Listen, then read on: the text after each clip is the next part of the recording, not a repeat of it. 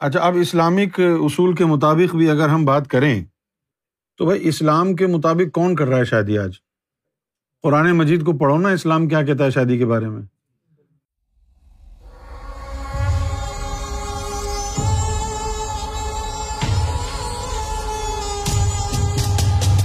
تو ہم جو قول و ایجاب کرتے ہیں، پوری ایمانداری کے ساتھ تین دفعہ کہا جی قبول ہے قبول ہے قبول ہے. ہاں جی قبول ہے قبول ہے قبول ہے۔ اور پھر لوگ گواہ ہو گئے کہ ہاں جی میرے سامنے انہوں نے ایجاب و قبول کیے ہیں۔ پبلک کو بتانا ضروری ہے۔ پبلک کو بتانا کیوں ضروری ہے؟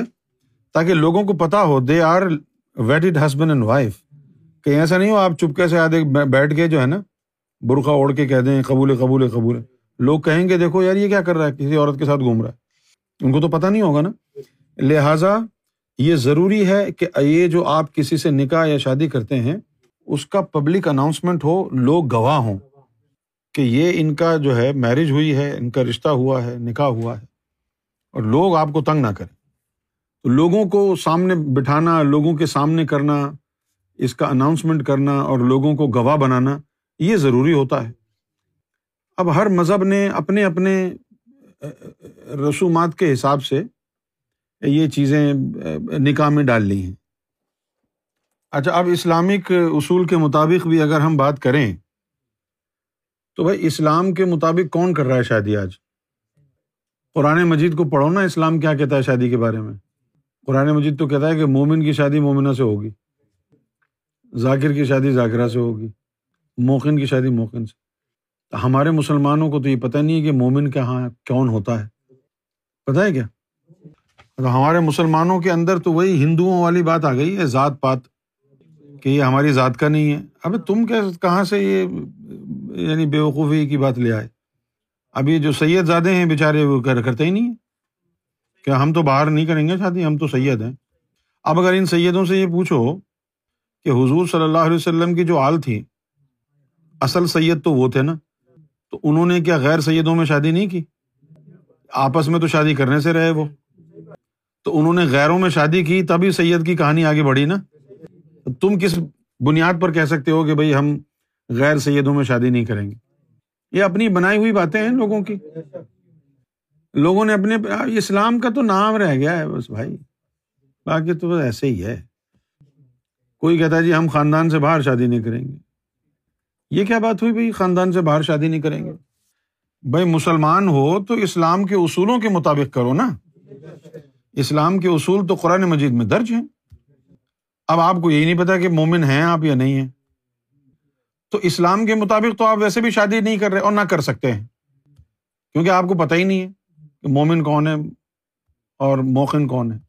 اب جب سے یہ بات ہوئی ہے یہاں پر، لوگوں کے اندر یہ شعور آیا ہے، لوگوں کو ایمان نصیب ہوا ہے سرکار گور شاہی کی نسبت سے، سرکار گور شاہی کے فضل سے۔ تو اب وہ اس پر عمل کر سکتے ہیں۔ اب ان کو پتا چل گیا ہے کہ میرے دل میں بھی نور ہے، اس لڑکی کے دل میں بھی نور ہے۔ چلو، اب ان کا شادی جو ہے این اسلام اور قرآن کے مطابق ہو سکتی۔ اچھا تو اب میں وہی بات لے آؤں اگر قرآن کی اٹھا کے کہ یہ سکھ ہے، یہ ہندو ہے، یہ اخلاق یہودی ہے، لیکن ان سب کے دلوں میں اللہ کا نام لکھا ہوا ہے، تو قرآن کی شرط کے مطابق مومن کی مومنا سے شادی ہونی چاہیے نا۔ یہ ہے تو سکھ اور یہ لڑکی مسلمان ہے۔ اس کے دل میں بھی اللہ، اس کے دل میں بھی اللہ۔ تو دونوں مومن کر دو شادی۔ کیوں بھائی؟ یہ ہندو ہے، لیکن اس کے دل میں اللہ ہے۔ نور آ گیا، تو مومن ہو گیا نا۔ یہ ہندو ہے، اس کے دل میں اللہ اللہ ہو رہا ہے نا۔ یہ مومن ہو گیا۔ وہ عیسائی ہے، اس کے دل میں بھی اللہ اللہ آ گیا۔ کر دو شادی۔ ادھر بھی اللہ، ادھر بھی اللہ اللہ کو کیا اعتراض ہوگا؟ اس لیے قرآن میں تو یہ لکھا ہے نا، مومن کی مومن سے ہو جائے۔ اب آپ یہ نہ سمجھیں کہ مومن صرف مسلمانوں میں ہی ہوتے ہیں، عیسائیوں میں نہیں ہوتے مومن۔ انہوں نے کیا گدی کو ہاتھ لگایا؟ مومن تو ہر وہ شخص ہے جس کے دل میں اللہ کا نور اتر گیا۔ کوئی بھی مذہب، کوئی بھی دھرم ہو اس کا۔ اللہ کا نام اور نور دل میں اتر گیا تو وہ مومن ہے۔ یہ اللہ نے لسٹ بنائی ہے۔ ان المسلمین والمسلمات ہے نا؟ یہی پھنس گئے آپ۔ پوچھو کیسے پھنس گئے؟ ایک دیوبندی ہے، ایک جو ہے وہ بریلوی ہے۔ یہ اس کو کافر بولتا ہے، وہ اس کو کافر بولتے ہیں، تو دونوں میں مسلم کہاں ہے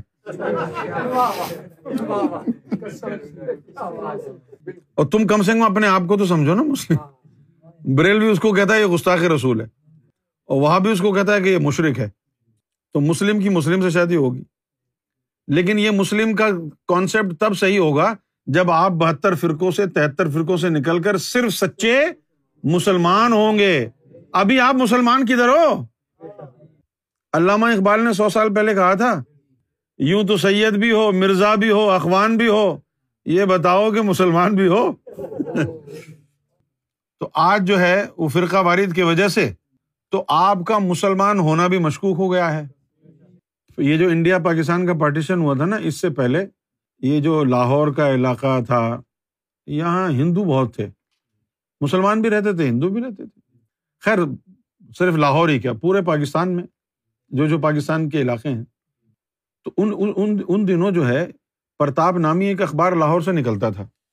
تو پرتاپ ہی اس کا ایڈیٹر تھا، وہی اس کا مالک تھا۔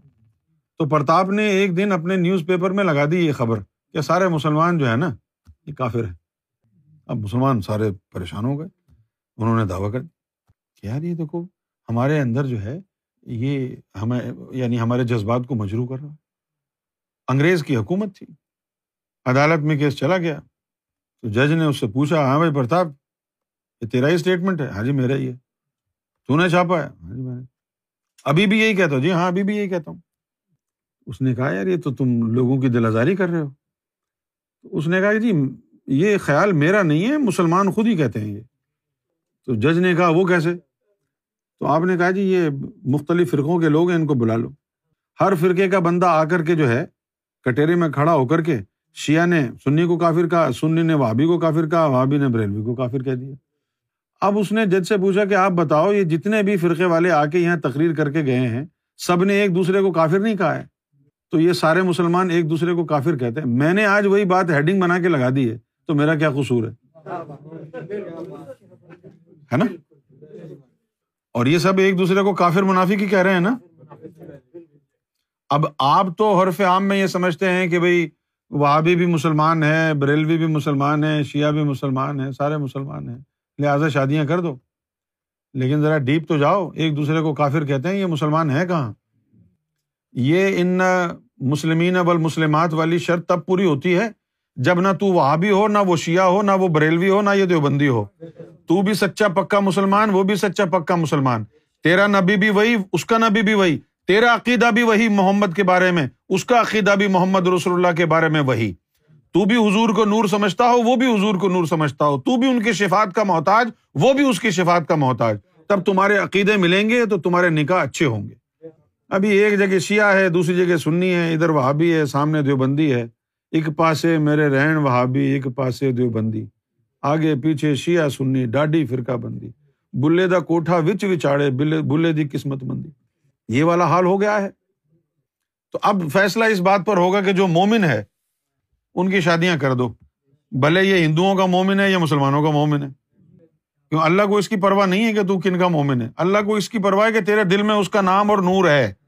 اللہ کو صرف اس کی پرواہ ہے۔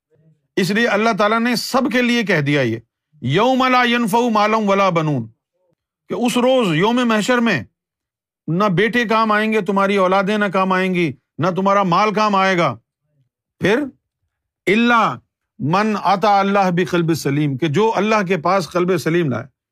اب وہ قلب سلیم لانے والا تنویر حسین ہو یا متیش ہو، یا ڈیوڈ ہو، یا کوئی اور ہو جس کے پاس کلب سلیم ہوگا، اللہ کے وہاں وہ کامیاب ہے۔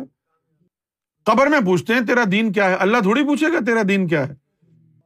اللہ تو یہ پوچھے گا کلب سلیم ہے؟ چل بیٹا آجا شاباش۔ نہیں ہے تو چل، کلٹی ہو۔ ادھر سے ہی بھگا دے ارے یار، اگر تیرے دل میں بھی شیتان اور اس کے دل میں بھی شیتان اور اس کے دل میں بھی شیتان تو کیا فرق پڑتا ہے؟ تیرا نام عبد اللہ اس کا نام رام داس اندر سے دونوں شیتان